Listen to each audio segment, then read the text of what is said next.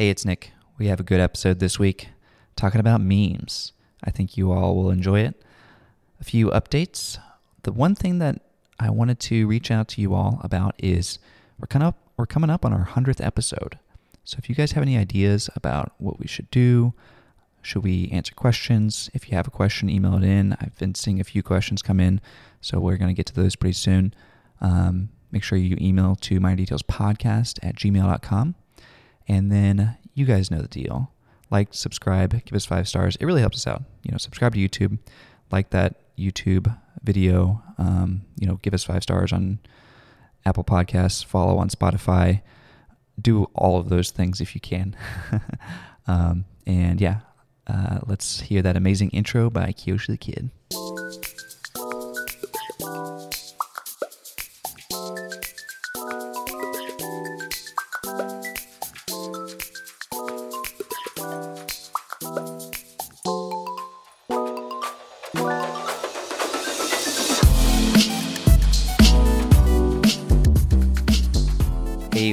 Details. I'm Nick, And I'm James. and we're two designers in the big city. Sweating the small stuff. Hey! James, you're not doing the sweat wipe anymore. Did you get reprimanded to Allison? I just, uh, Allison was like, oh, man, I'm just so tired. okay. Well, you just had an espresso shot. I did. And sometimes in the afternoon, they have the adverse effect. Uh, okay. Put you to sleep. No, I'm feeling all right. We did have a beer for lunch, so I feel yeah. like well, yeah, you think the beer and espresso are going to balance each other out. You know what I used to- do, sometimes they don't. you. I, I think I've said this on the podcast before, but you know what I used to do?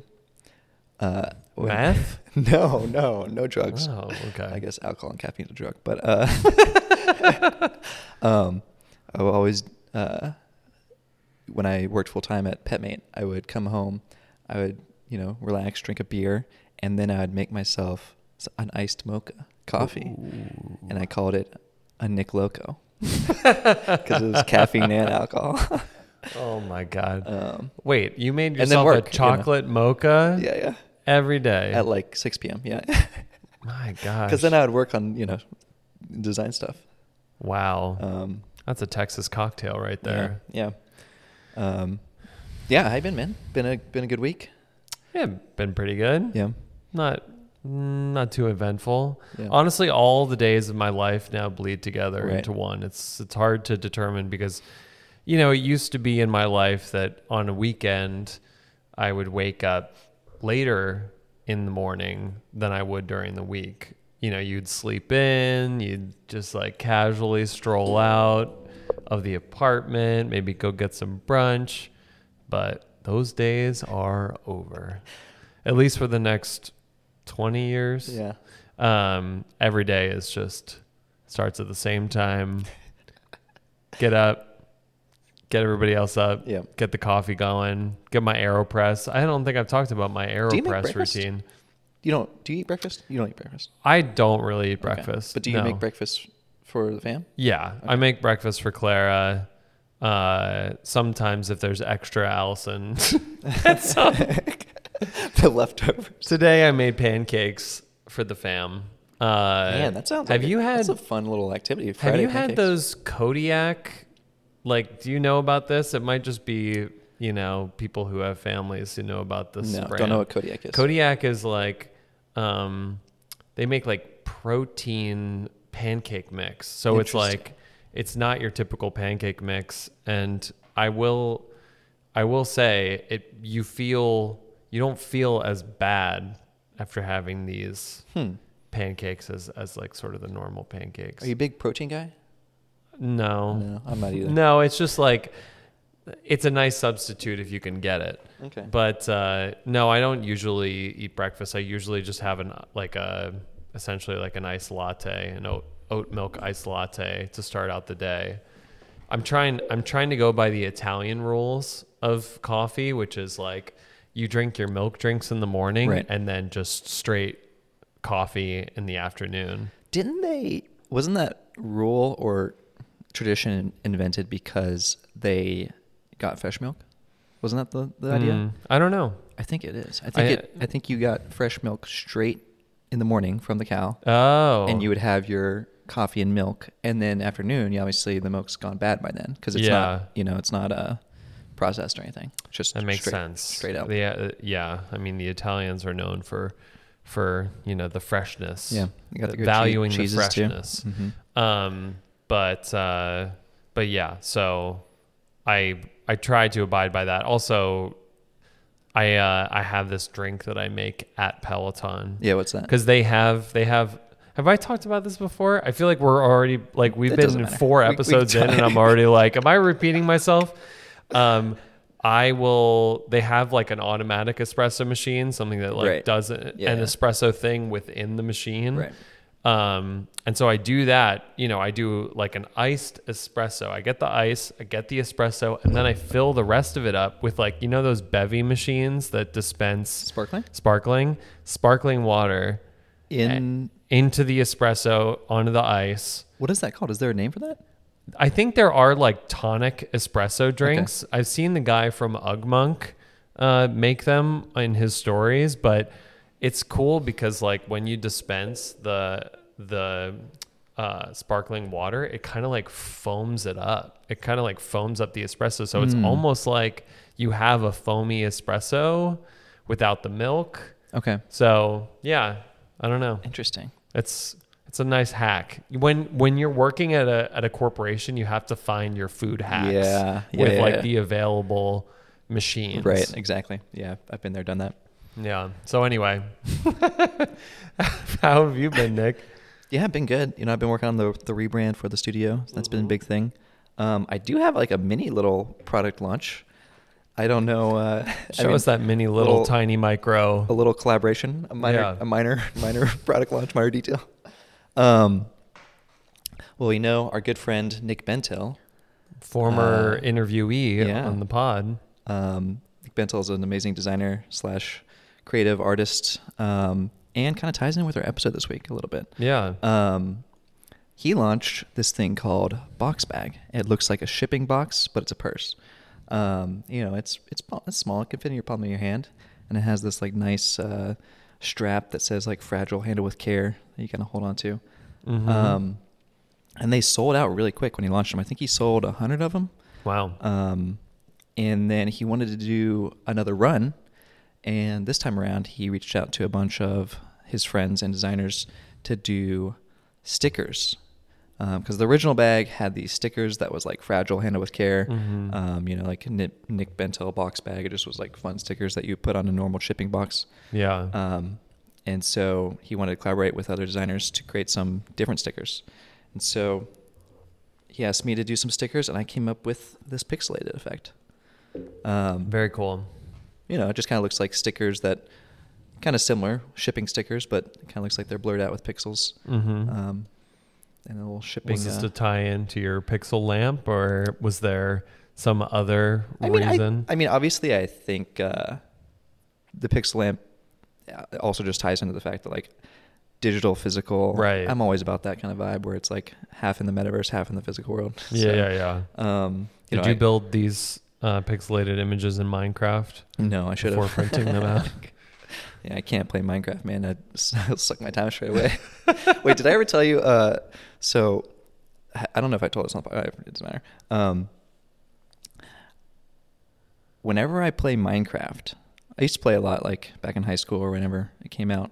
Um, but you know, when you get grow up, you got things to do, and you can't just like play video games all day. Yeah. And whenever I get sucked into Minecraft, it's like a ti- like a time warp. Like I'll blink, and then a Mhm. week has gone by, yeah. and I haven't done anything. You know. Yeah. Um, and so I don't play Minecraft, but I love it.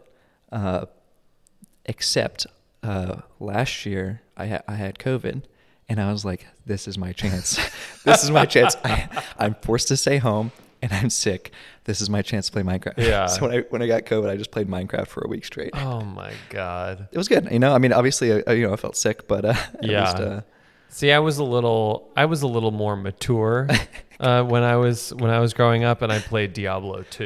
Okay. You know, I was flirting with the devil. okay. Um, but Haven't played that similarly, similarly would get lost in that game for hours and hours. Like if there was a snow day for school for school, like I would literally just like boot up my iMac, and play all Yeah. day long. Yeah. Um, Um, yeah, but But anyways, excited about this. Very and, cool. Um, yeah, designed some like fun ones. I think like the smiley's a little fun. Yeah. little pixelated smiley. Oh, and then also um, Nick Bentel has the same initials as I do, NB. oh yeah, So like I played off, off the postal label of like NB first class packaging, you know, postal service, um, postal tracking and stuff. So nice. um, yeah, check that out if you guys haven't already. I think uh, don't know. I, they might already be sold out by the time you're listening to this episode, but um, you know, you can at least look at the, the photos online. yeah, Um, very cool. yeah, let's see. I also I kind of wanted to talk about some. I guess we have design news. Oh yeah, Um, I was also gonna f- squeeze in some AI news. I feel like that's our new segment. It's like A- AI AI news and design news together. AI is on the move. Um, did you see this, James? This is called Dream Fusion. No. I you know I we've talked about the.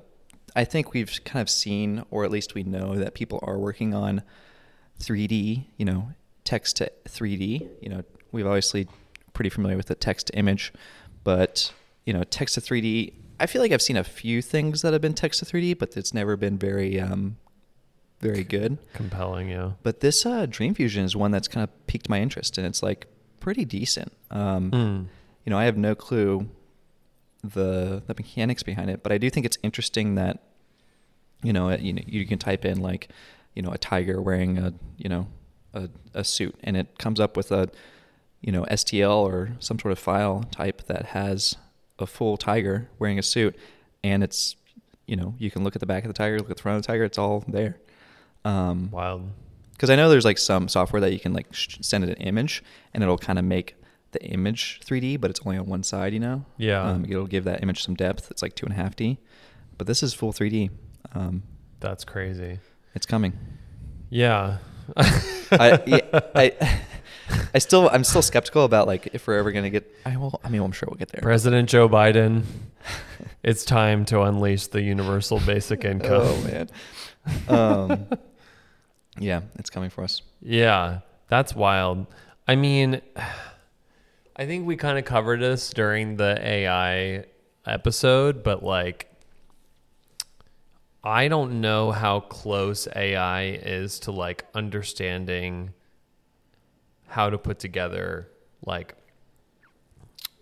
um assemblies that need engineering and Yeah, um that's what I'm thinking too. like structurally i mean i know that you know fusion 360 will do things with parts like Mm. individual parts but i don't know that it is to the point of like a full assembly Yeah. Well, at least we're safe this week. Maybe next week. Tune in next week where, where we talk. countdown to unemployment oh man. Uh, what else we got in design? uh we wanted to talk about the new teenage engineering record cutter yeah. Um, and there's quite there, there's quite a lot around this that that I didn't pick up on Right. at first, but you know it was posted on the Discord, and um, some interesting things got uncovered about it. Yeah. I mean, it's interesting because it's, you know, obviously a record cutter is a very niche object, right? It's something that can, you can put plastic vinyl records on and it cuts Right. music onto them. Right. Or any sound, um, which I guess is really only available to the industry. Like it's an industry thing. Yeah. There's not many hobbyist like record cutter Right. machines. Yeah. Somebody posted, um, you know, Jack White from the White Stripes has set up a few facilities, I think, for for like continuing to Mm. do to create records, to Yeah. create vinyl records. I mean, 'cause he It's definitely come back for sure. feels very strongly about it. yeah. And you can actually go to, uh, it's called Third Man Records, his record label, and you can go to one of those um, locations and they have a stage and a mic and everything, and you can play there and it will record it directly to a vinyl. Nice. So, and I think the vinyl that they're recording to, the one that Teenage Engineering just released is more of a toy record cutter. So it's like super lo fi. I think the one at Third Man might be a little bit higher fidelity. Right. Um, but yeah, so they just released this. Uh, it's like the PO-80 or something. um rec- and it is like a toy record Mm-hmm. player cutter for a like lo-fi aesthetic Right.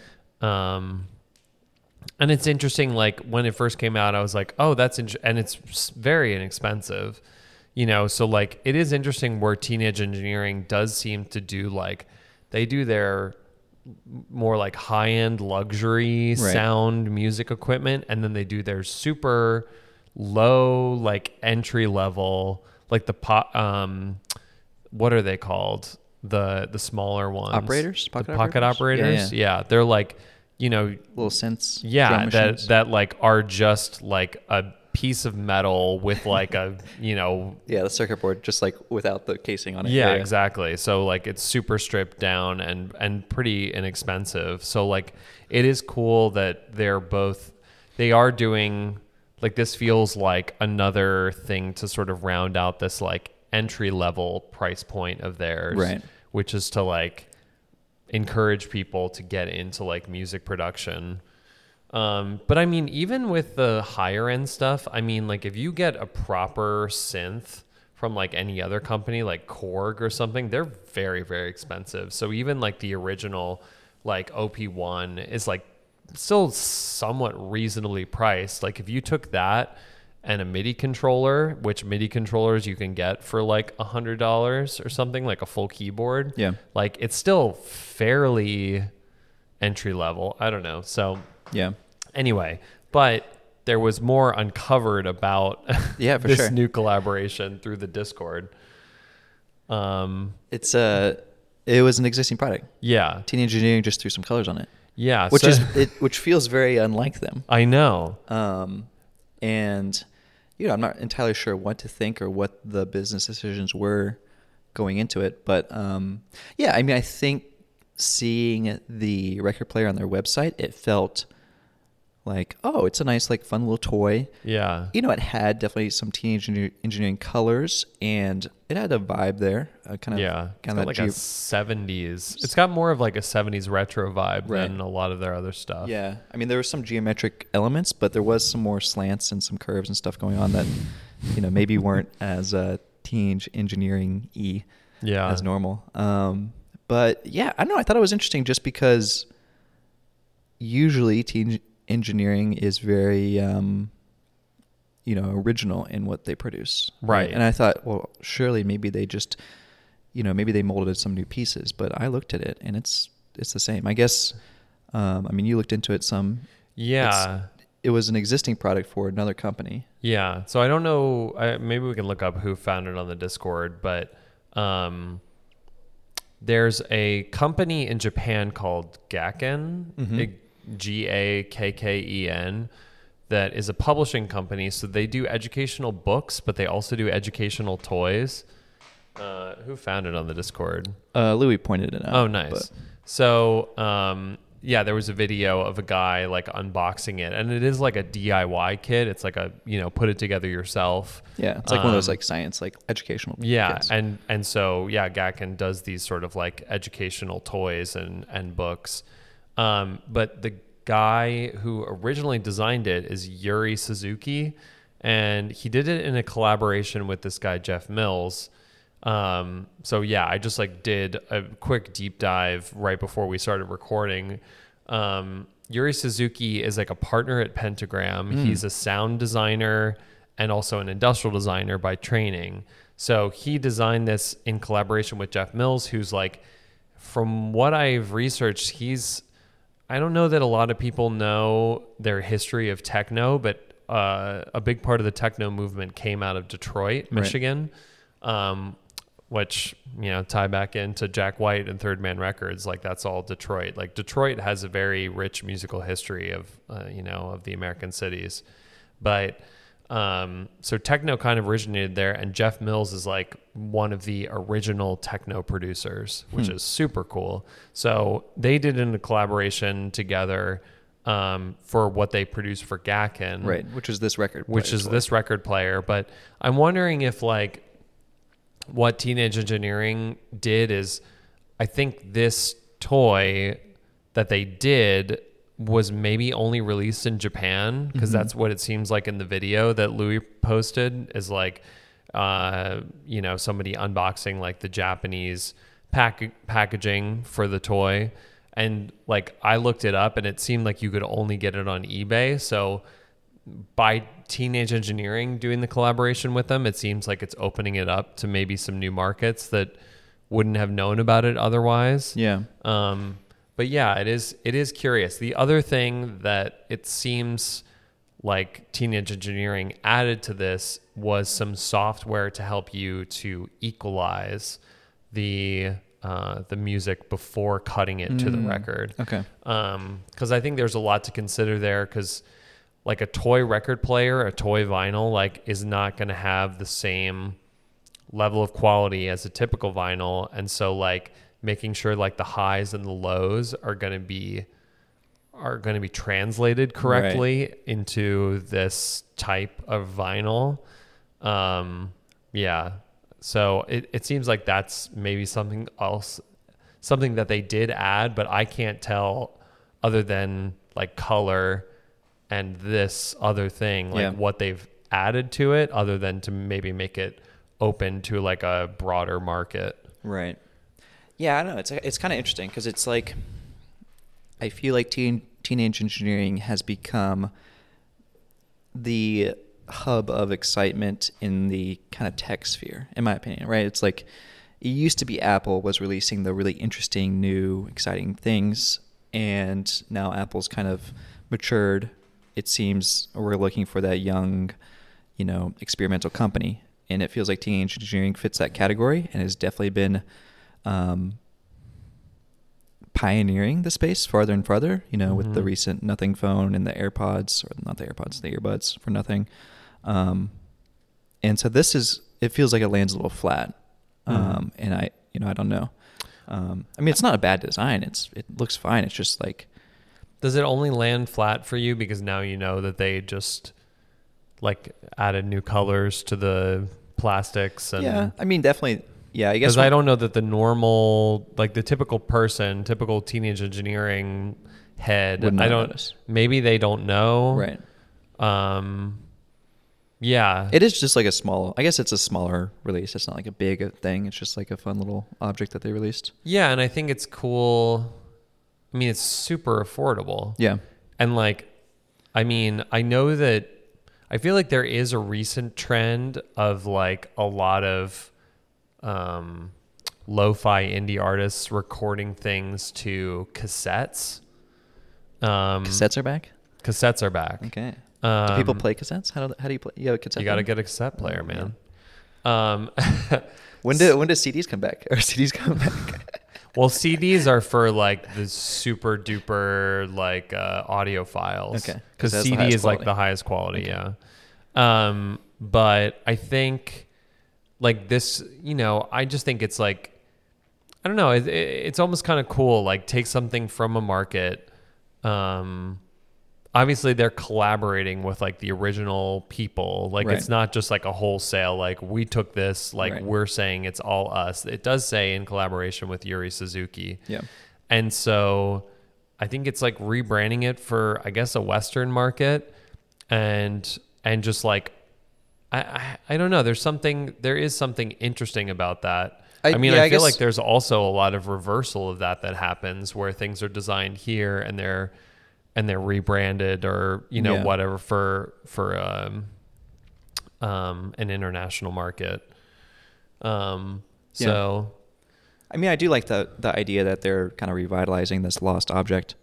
Um, and it does happen sometimes. I don't know if it's lost. I don't know when it was released to begin with. Yeah, I'd have to but look. it's like it's it's making a new market aware of it to begin with because otherwise i don't know that we there's you know there's so many products that really are released in other countries that we just have no knowledge of like the european car companies that i feel like are reposted because because you go to lemonoosh you're like oh yeah there's other there's other uh, car companies out there that are doing really interesting things, but we never get their cars over here.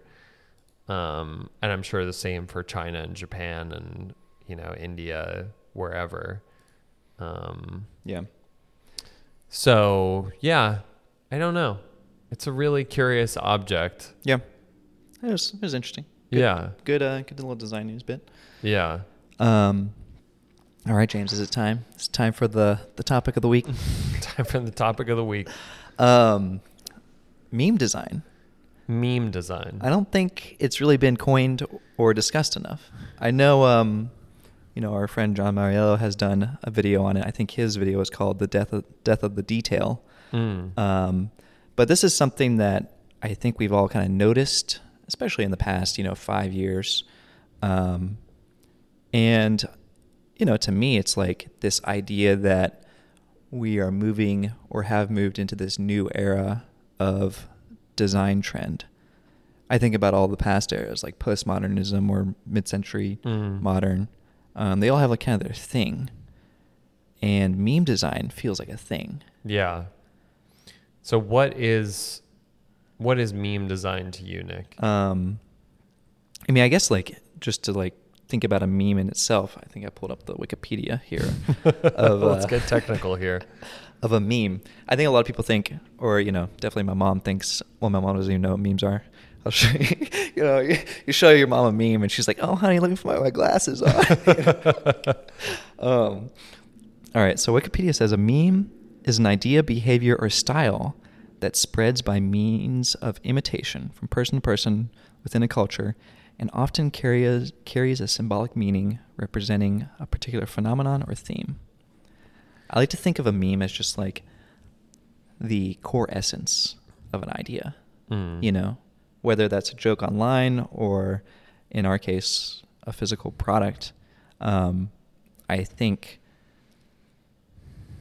we're entering this stage where people are designing products that carry a singular idea that's meant to be shared online. I think Mm. vi- virality is a big part of it too. Mm-hmm. Um, but yeah, I don't know. I mean, I, I guess like maybe we could give some examples of meme design or or things that we've seen that feel like it's a meme and less of Mm. a product, Mm. or maybe designed to be a meme. Right. Well, and it's I feel like it's hard to say about some things because you know, obviously you think about like the Cybertruck. Cybertruck's definitely the the biggest kind of obvious example, I think. Yeah. At least in the past, you know, five five years or so. Yeah. And that I mean, there was so many there were so many meme elements of it in the first place like when it first got launched, people were sort of like doing these like you know, here I am as a second grader, like doodling cars, Yeah, and yeah. now like look at me, like I designed the Cybertruck. Uh, and then there was the other thing of like the glass shattering during like the demonstration Right. of the bulletproof windows. So like, Which You- was an accident, right? I th- That, that's the question. I think that's Yeah. also what plays into the meme Right. aspect of it is this idea that it's it's a debatable thing. Yeah. people can discuss it and debate it. Well, and I think anybody who's smart in marketing will lean into the meme rather than try to like like divert attention from the meme. Um, you kind of just like want to go with it. But there's definitely people who are just like wholesale trying to create meme memeable design. Yeah, I think there's this fine line too. So I mean, I, you know, I've done the whole like try to be viral thing. I think that was a, a big part of some of my design process back in the the beginning. Um, you know, I've talked about this design before on the podcast, but the prism light that I did in school went viral online, and that was like my first taste of this this phenomenon, this like power of like, oh wow, if you design an object that is so distilled and so simple that it really just represents one idea, Hmm. um, and that it's super shareable, it can really take off. Um, and yeah, I don't know. It's it's interesting. I mean, I, think the fine line is where where does it become a joke and where does it stay a nice design? Right. And are they the same? Is it uh, like a lot of people think the Cybertruck's a joke. A lot of people think it's a nice design. and that's it's just like a very like it's a blurry situation, you know. Yeah. Um, is it a joke? Is it actually good design? Yeah, I uh, I mean, from what we know about the Cybertruck, like we know that. I mean, Elon Musk sort of has this.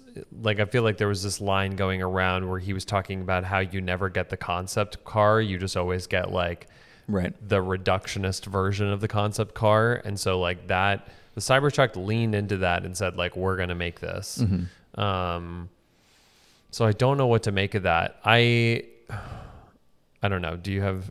I mean, like one the one thing I think about with the Cybertruck specifically that makes it such a perfect meme design is going back to just the like the definition, right? The meme represents this idea, right? And the Cybertruck is obviously a truck, but it represents a bigger idea, right? Yeah. People don't, you know, people's not going to buy the Cybertruck because it looks cool. I mean, maybe some people will, but people buy the Cybertruck because they believe in Tesla or they believe in Elon. They believe in that bigger idea. It represents that like idea of the future. Is that it, or or is this like, or is the Cybertruck? Because you were talking about the distillation of an idea, the core of an idea. Mhm. Is the Cybertruck like almost the core of what a truck can be, like, and even more reduced from that, like? You like it is literally a second grader's sort of drawing depiction of a truck. Like you could I you mean- can kind of see that in it, but it's like detailed like a professionally produced product. So it's like it's like a pixelated truck. Yeah.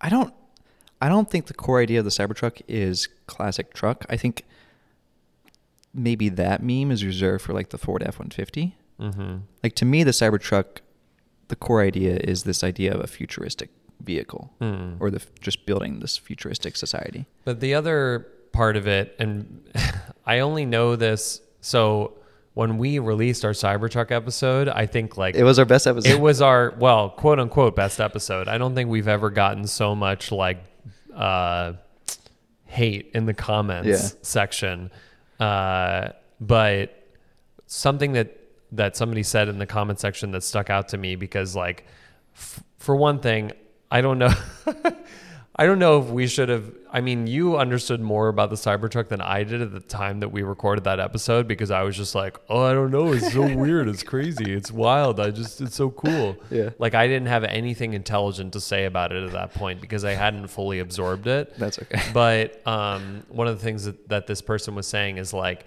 this design has been dictated by a process and a process that's like very efficient for making vehicles like Right. especially in the types of factories that Elon clearly wants to make which are like you know like partially automated if not fully automated Yeah. like how do you do that and you have to you have to develop uh, you have to either develop or yeah or like Right. use a process that is not so labor intensive Because the frame's on the outside, Yeah. essentially. The structure's on the outside instead so of like having that internal structure. it's kind of uh, you know a lot of it is driven by that which also makes it like a very re- reduced the design is like reduced to something that's very simple I think in a way Well, th- this is also I think this is also the the difficult part between writing this line between a joke and a functioning design, right? It's to make a joke good, you want to make it clear and concise and like you want everyone to get it immediately in Yeah. the first second. Um, and to make a design good, it has to be really thought through and everything has to be, you know, complete and finished. And oftentimes that means, you know, having some complexity to something, right? And so there's these two competing, you know, things where in order to make a meme design, it has to be as simple, as clear as possible. But in Mhm. order to make a functioning car, you have to add these like complex details like mirrors and like wheels and you know Yeah, yeah. you know stuff that actually will make the car function Um, Right. so i don't think i don't think meme design is as easy as one might seem um Yeah. Uh, can I ask you? Yeah, there's there's something that I've seen a lot, like for the longest time, a very like widely shared type of design, and like is this meme design or not? And it is it's uh f- foldable tables. Like tables that fold out into bigger tables or fold up into shelves. Like Oh. that whole genre of design that is like constantly shared on social media, it drives me insane. Yes. Like it's like reversible clothes or something. like they never are that cool. They always look like dumpy and baggy. And like What about uh, cutoff jeans? The jean jeans oh, that you can convertible unzip. convertible Short pants. shorts. Yeah, I think I feel like we've talked about those before, but yeah, I mean, I used to love those when I was a kid. Uh, but yeah, I mean, like, is that meme design? Is like, are those because it does feel like those things are designed to be viral, to be shareable, Right. and I really loathe them. Well, I think that's where we we fall into the joke category, right? Where it's like these tables have been intentionally designed for this kind of questionable function. yeah, Right? Is it really functional to have a shelf turn into a table and have the items on the shelf also swivel with the table unless your item is too tall? If you put a vase on there, it's going to fall over. I don't know. Yeah. Um, yeah, I don't know. It's it's, it's gimmicky, right? And Right. I think that's where it slips too far. Yeah. Um, and you know, it's it it's also one of the things that like your parents will send you to. Like I don't know, my dad. I Oh, mean, yeah. You know, you know, I love my dad, but you know, sometimes he'll send me like you know some design thing that's like. Oh, okay. You know, Yeah. a little bit too too gimmicky. it's okay, Dad. You can keep sending me stuff. It's fine. I, I, I enjoy it. Um, but I think the thing is, is there's always a hint of an idea there too, right? Oh, yeah. There is some sort of idea you could play off of with like those folding tables. Yeah, well, I feel like there's also there's also like a fascination with like you know, because I feel like so many of us in our generation moved to cities, moved to small apartments, like how can Mhm. you optimize a small space? Like that's also its own kind of like viral design is like oh, like look at my like 10 by 10 room, but and now it's my living room and uh, flip a switch Right. and now it's my office and Yeah. Um, it's interesting. I think also maybe just to talk a bit about some other designers that I think do meme design really well. yeah. um, or you know the thing the question is is like is if you do meme design really well you can do it both ways right you can make a meme design that is a really nice design or you can make a meme design that's a really good joke too Right. and of course our, our favorite guy that does this is unnecessary inventions right Oh, yeah. yeah Matty Matty Benedetto um hey, we should get him on the pod I know he he's a, he's a, a fan of the pod um but you know he does the craziest stuff where it's just like you know making up you know puzzle Yeah. coffee tables or whatnot but Oh, he's yeah. you know, and some of the stuff he actually make produces right the right. puzzle coffee And didn't one of one of his things got ripped off? right the croc uh, glove Well, no, not well. I guess the croc glove as well, but there was another. oh that I meant that was cease and desist wait Oh, which- yeah, which, no, no, what oh the uh the the like the uh, it's like a little inflatable globe thing Yeah. that you put your hands into with like your video game controller, so you can throw the video game controller when you get frustrated, but Right. it protects it from getting broken. Right. That got ripped off and sold on like Walmart.com. Yeah, yeah. Walmart's Like, selling those. Uh, I don't know, rage quit, inflatable. Rage quit. Uh, right, right. yeah. I see. Yeah, I'm not even like that in touch with the the youth the- culture. the, meme culture. yeah. Um, yeah, I know. I think that's a really interesting thing. I, f- I feel like you can, if we go from the joke side where Matty is, you can also switch over to more of the design side where I feel like Nick Bentel maybe is with you know Mm. kind of the box bag. Oh yeah. Um, the well, yeah, the Nick Bentel thing that comes to mind. The first it seemed like the first thing that really leaned into this was the Barilla. Oh, the uh, pasta bag. The pasta bag. Yeah, I thought that was really nice. I think he did a couple of those, right? Wasn't Yeah. it like bow ties and penne or something? something like that. Two drops or something. Um, and recently he's released the Manila folder uh, purse. I really like that one. I think that's really nice. and there's a wallet too. Yeah. But that's it is funny because like you you know the unnecessary inventions thing is kind of an extension of that that Japanese um philosophy Yeah. the I wish uh, Chindogu was that? What yeah, called? yeah, of like the useless objects. But a lot of those objects that were in that book then became actual products. Like I think I think the the selfie stick came from that book. Wow, really? Um, if I'm not Was mistaken. it a book? I mean, it might have been. well, I had a book. Okay, that was Uh, Chindogu. I don't know where where else you know if it was like an exhibit or or what. Um, but yeah, I'm pretty sure the selfie stick was in there, uh, and I feel like there were some other things like, yeah, I mean, you know, comedians go on stage and they tell jokes, but they also tell truths Yeah. you know so there's there's like i think of course like when you're making sort of like joke objects uh, it, like some of those are going to land in a way that it's actually like oh well that's pretty useful Right, right, right. um, I remember Unnecessary Inventions did this thing that was like a shelf uh, layer of an artificial tree, so you could put your like the gifts up higher on the tree rather than at the bottom. I think for him it was because of like pets and like cats like getting at the presents at the bottom of the tree. Do Oh, you know what Christmas I mean? tree. Okay. Yeah, Christmas tree. Sorry. Um, Oh yes, it was a tree that was like cut in half, and Yeah. then the presents were around the middle of the tree. Yeah. instead of But. I was like, actually, like, you know, we, you know, we had our first Christmas when we had our first Christmas with Clara, like she was getting in into the gifts Yeah. and like didn't, you know, we couldn't tell her like she wouldn't have understood like us being like, no, don't open them. Like, Right. you know, don't tear at them. And so I was like, actually that's kind of useful. um, I feel like that's that's Matty's thing. He likes to ride that line between unnecessary and almost necessary. You know, it's like almost good. you know? Yeah i think i think actually my my favorite i mean i have so many there, there's so much good stuff there but one of my favorites because it's so ridiculous is the fidget backpack that he did that just whole like, backpack it's just spins.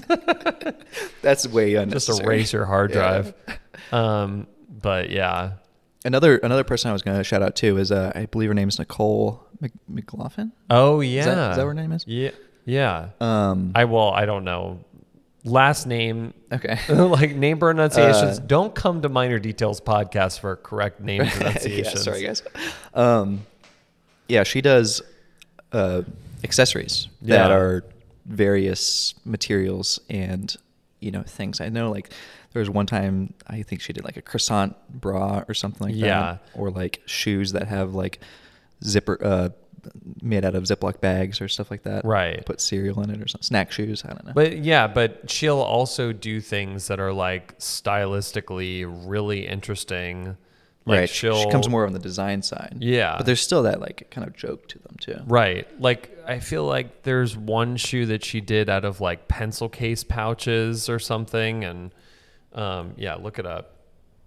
Cuz I'm forgetting, but like yeah, some of them are clearly more jokey like the croissant bra or I think there was even like a uh one of those tiny fans, the like that kind of bra. Oh, It's just like like when you're at the like a football game or something. yeah, just- exactly. yeah.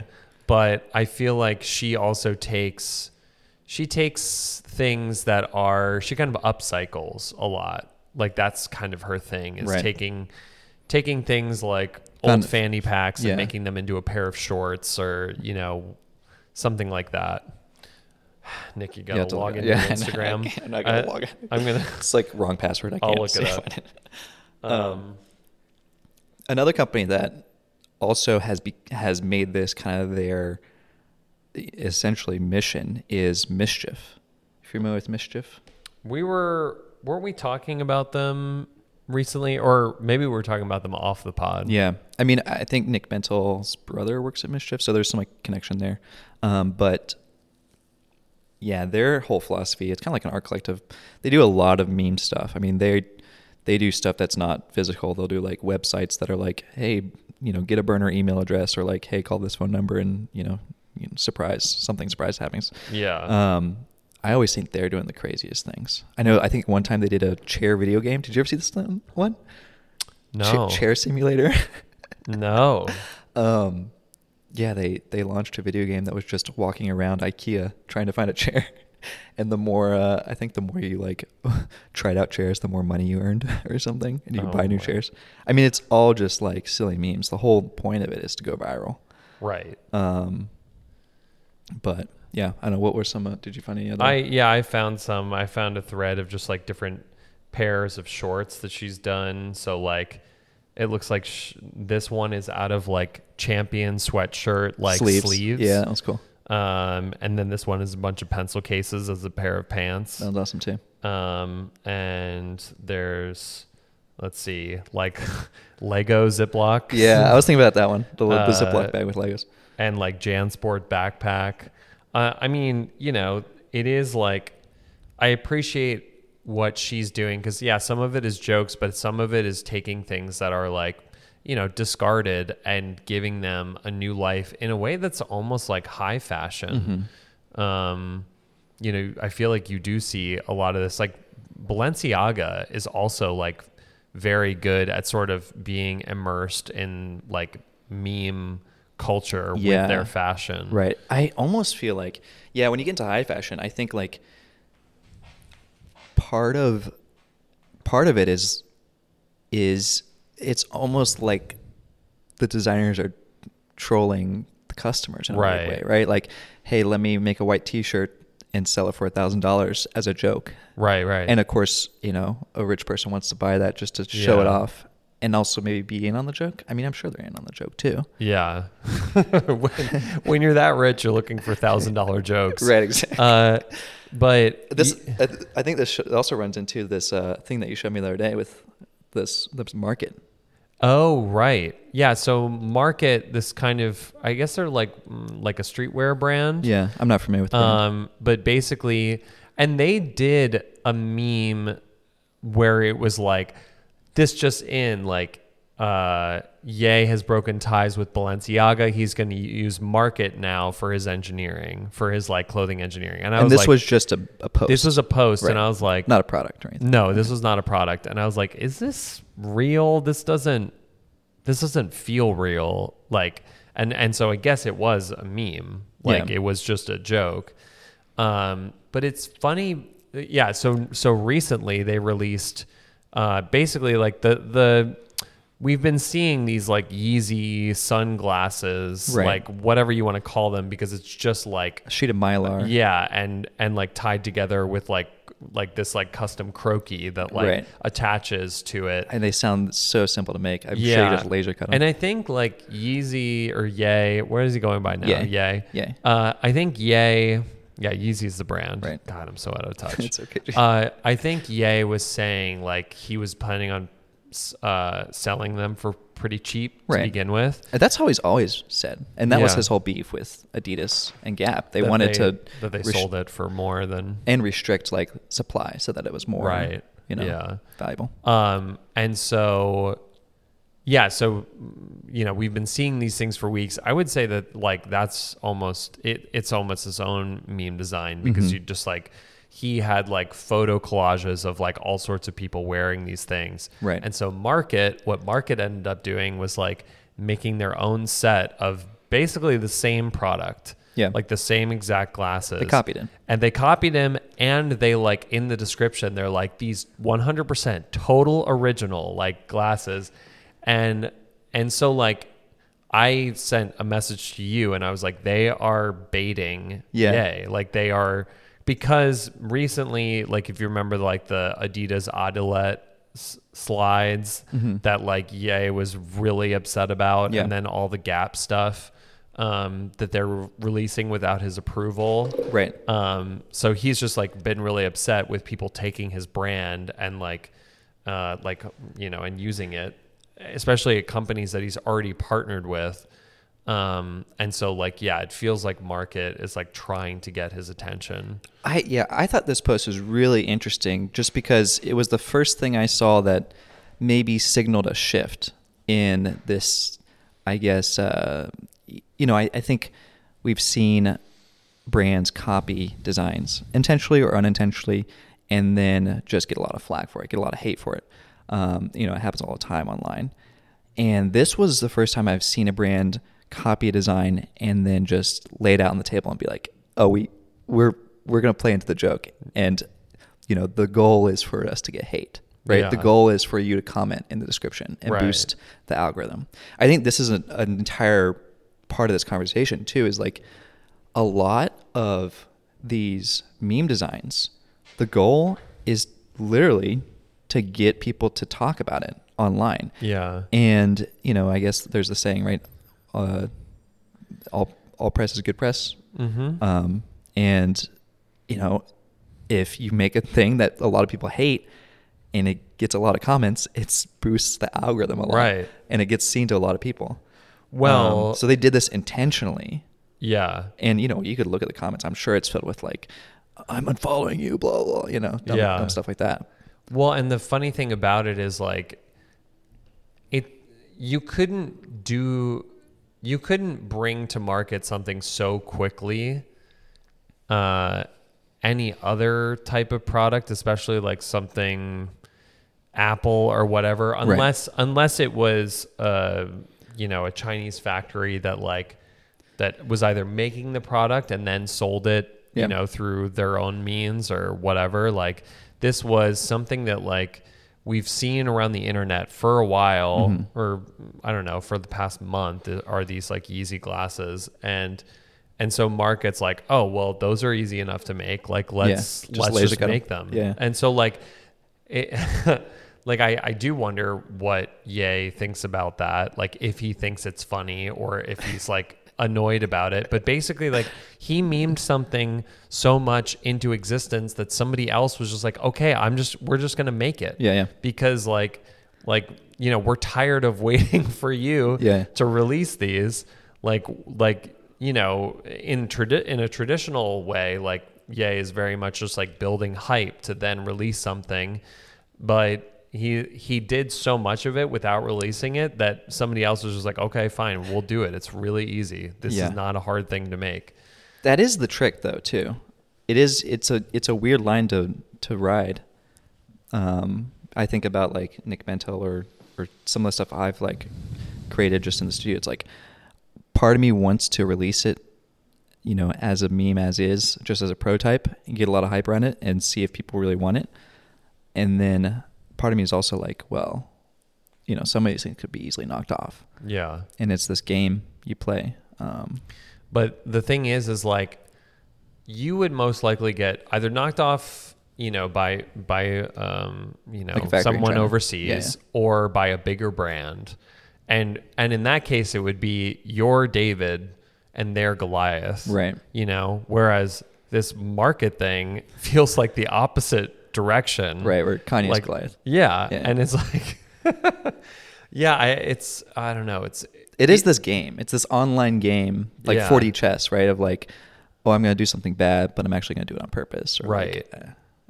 I, I just find it fascinating. I mean, I think it also that that whole thing also just gets into like ownership, uh, which I think is like another podcast episode because we definitely want to talk about like the whole NFT landscape. Mhm. But like, but like when things are online, because memes, uh, you know, I remember when like people like the Fat Jewish and F Jerry, like people came after them because they were stealing people's memes. Right. These are the meme, big meme pages. Yeah, and um, not giving them credit. And that's changed since, but I do remember, I think there was like a Netflix documentary about like I think it was called Most Hated Person on the Internet or something and and they covered the fat Jewish and he was basically saying like young people have a completely different sense of ownership Mm. than than like the older generations do. That's interesting. And so like Yeah. yeah. like because you don't like are there are there like meme i'm talking about like the what you think of traditionally Yeah. as memes like are there like well-known meme artists like are there people Yeah. I mean, you have like Matt Furie, the the, Right. the guy who did Pepe. Okay Have you seen that documentary? no It's a good documentary. Yeah. Because, you know, Pepe took a dark route. uh, and so, you know, Matt's been trying to save him. right His like cartoon animal that he just created. yeah Um, but like um yeah i don't know i thought that was interesting that like this idea of of ownership because like memes are supposed to be viral. They're supposed to be shared. They're just not. They're not supposed to be owned. They're just supposed to be set free Right. into the ether.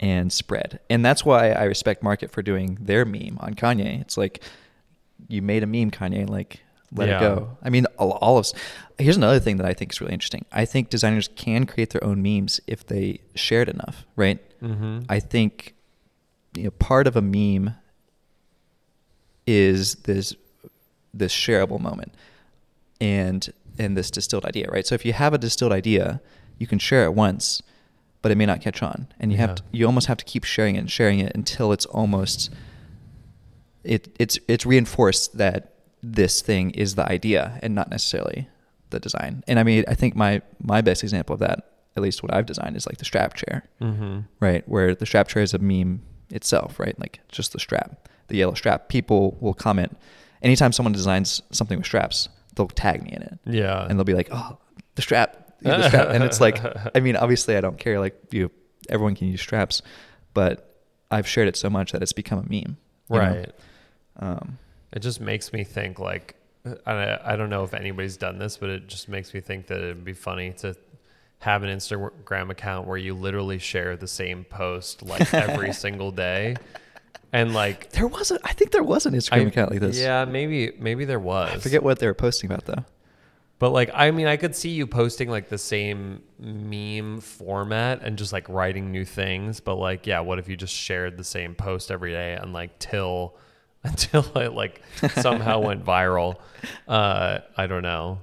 But yeah, I There's there's that famous joke. Do you know this uh this uh, this idea about um I forget who who the comedians were that did it. I think it was back in the 90s. But there is this joke that they would tell in from the audience. And it was some silly joke like one of the comedians was dancing and the other one's like oh you're dancing like a horse or something. I don't know something really silly. Yeah, yeah. um and you know no one really laughed because it was like okay this is incoherent. And they just said the joke over and over again for 10 straight minutes. Mm. and so there was this arc of okay this is dumb. Why why are you guys doing this? And until like three minutes in you're like are you guys really just gonna Right. do this for the entire time and so people started chuckling and laughing and then you know about like the five minute mark it peaks and people are just dying Yeah. laughing um, and it goes through this trough and in theory you can kind of like do that over and over Yeah. I guess the the ultimate question to round out this topic is like is meme design is it is it good design is it ultimately good for design or is it bad for design? Like if somebody is designing specifically with like memeable content in mind, Mhm. is that is that net good for design? I mean, I think the way I see it is not necessarily good or bad. I think I see it as more of like the zeitgeist in the way that past movements have been, right? Where there's probably good and bad design in postmodern design Sure. and probably good and bad design in mid-century modern. Um, and there's certainly going to be good and bad design in meme design era. yeah. Um, and I don't know, you know, I don't know where that, where to, where to pull the lines. I mean, I, you know, I love meme design. Mhm. I respect it. I definitely like, personally, I, I enjoy designing more on the design side and just having that hint of a meme, that hint Mhm. of the core idea. Um, you know, sometimes I'll slip into the joke design side, but I don't know. I mean, what do you think? Is it is it I feel like it's not a good or bad thing. I think it's almost like a we live in this era Right. where everything has been shown online and in order to design something relevant, you know, for the era, you kind of have to exist in that space. Yeah. And you can play to it or you don't have to play to it, but if you want to be influential like Kanye or Elon, Right. kind of feels like you have to be, you know. I guess it's just like for my for my own career or whatever. Like I don't think that it's in my interest to like pursue like um like memeable content or like a memeable design. Like I would want the meme to be like the result of like just like years of work and refinement and like you know like coming up with something interesting Mm-hmm. but like and i certainly appreciate the people who can tap into the zeitgeist because like i could just see myself like if if that were me or like i were to try and do that like that would be the and that be the sole focus i don't think ultimately I would f- find it like rewarding. Yeah. This is just like my own personal values. Uh, but like, but I can understand like how for other people that would be fuel for their process. And like, I don't know that I want to make like a, a judgment about like who, who's arriving at like good design in a, in the best way. Like, I just think, I would want, yeah, I would want whatever I do that's shared widely to be just like the result of just like continued determined work at like producing good design. Yeah. Um, I, I'll, I'll say this too. I think, but I, I just don't think that I also have it in me. Like, I feel like for people like Nick and for unnecessary inventions, like it feels like it comes, I'm sure it's challenging, Right. But I think it's like for them, it's rewarding and it's, it's, um, it's like it speaks to like their personalities and like their interests uh, in a way that I don't know that it that it would for me. And so like I think it's fulfilling for them in a way that it it wouldn't necessarily be fulfilling for me, and I don't think it would come naturally to me either. yeah. Um, I think one thing too, just to like round out what you're saying is, I think if we go back to the just the core definition of meme, which is just this like viral core idea, that idea doesn't necessarily have to be a joke, right? Right. Um, you know, it could just be something like the juicy sleeve. You know, juicy sleeve is not a joke, but it is a meme. right. Um, and I don't know. I feel like some of your products have that very strong core idea, Mm-hmm. and they, you know, in theory, if they were spread around enough, kind of like what Kanye did, they could become like a memeable design. Sure. Um, and I think that's kind of where we, yeah, I know. There, there's the interesting line there too, where it's like, well, do we just consider that iconic design? Yeah. iconic and meme are very similar words and kind of what they mean. right. I think meme, to me at least, has a much more internet heavy flair to it. So Yeah, I think I've heard com- like comedians describe like the aha moment as being similar to the haha moment of like, like that, that's good. you know, because I think that there's like you're saying uh, in that it doesn't have to be a joke. Like, uh, I think they're both satisfying and they're both the type of design that somebody would want to share because it it like it sparks it sparks like an innate reaction in them. Mhm. It's something that they don't even have to think about. Like it's like it's just like immediate like oh like Right. aha or haha like um And in, in that definition, I call that great design. um, cool. I mean, that was, I, I think we were a little longer than expected, but, uh, you know, I think this is a fun topic. yeah. Um I just want to clarify. Yeah. What, what's your clarification? because I, I I don't know if it sounds like I'm saying like I, like I wouldn't pursue meme design because I don't think it's valuable or something. Yeah, yeah. Like I have the utmost respect for people like Nick, like unnecessary inventions for like the type of work that they create because it is like very inspiring to me. And of course like you can be inspired by people who are doing things that like wouldn't come naturally to you Yeah. but are valuable to them and valuable to me as inspiration. So I just want to just want to clarify. Oh, for that. sure. Yeah, yeah. I don't think anyone was. I don't think anyone was confused. But um, cool. Yeah. Also, if you guys have thoughts on meme design, or if you want to like express your definition of meme design, it's not a it's not a solidified definition. I mean, we, Right. I feel like this is my hunch is that we'll look back on this era of this weird viral internet product era and call it something similar. Yeah. Um, but you know, would love to hear your thoughts. Totally. Um, and yeah, you know, you guys can email us smartdetailspodcast at gmail.com um, and Instagram, whatever. Um, but yeah, I think we'll call it. Let's al- call it. As always, I'm and uh, I messed this up last episode. I'm Nick. And I'm James. Peace. Later.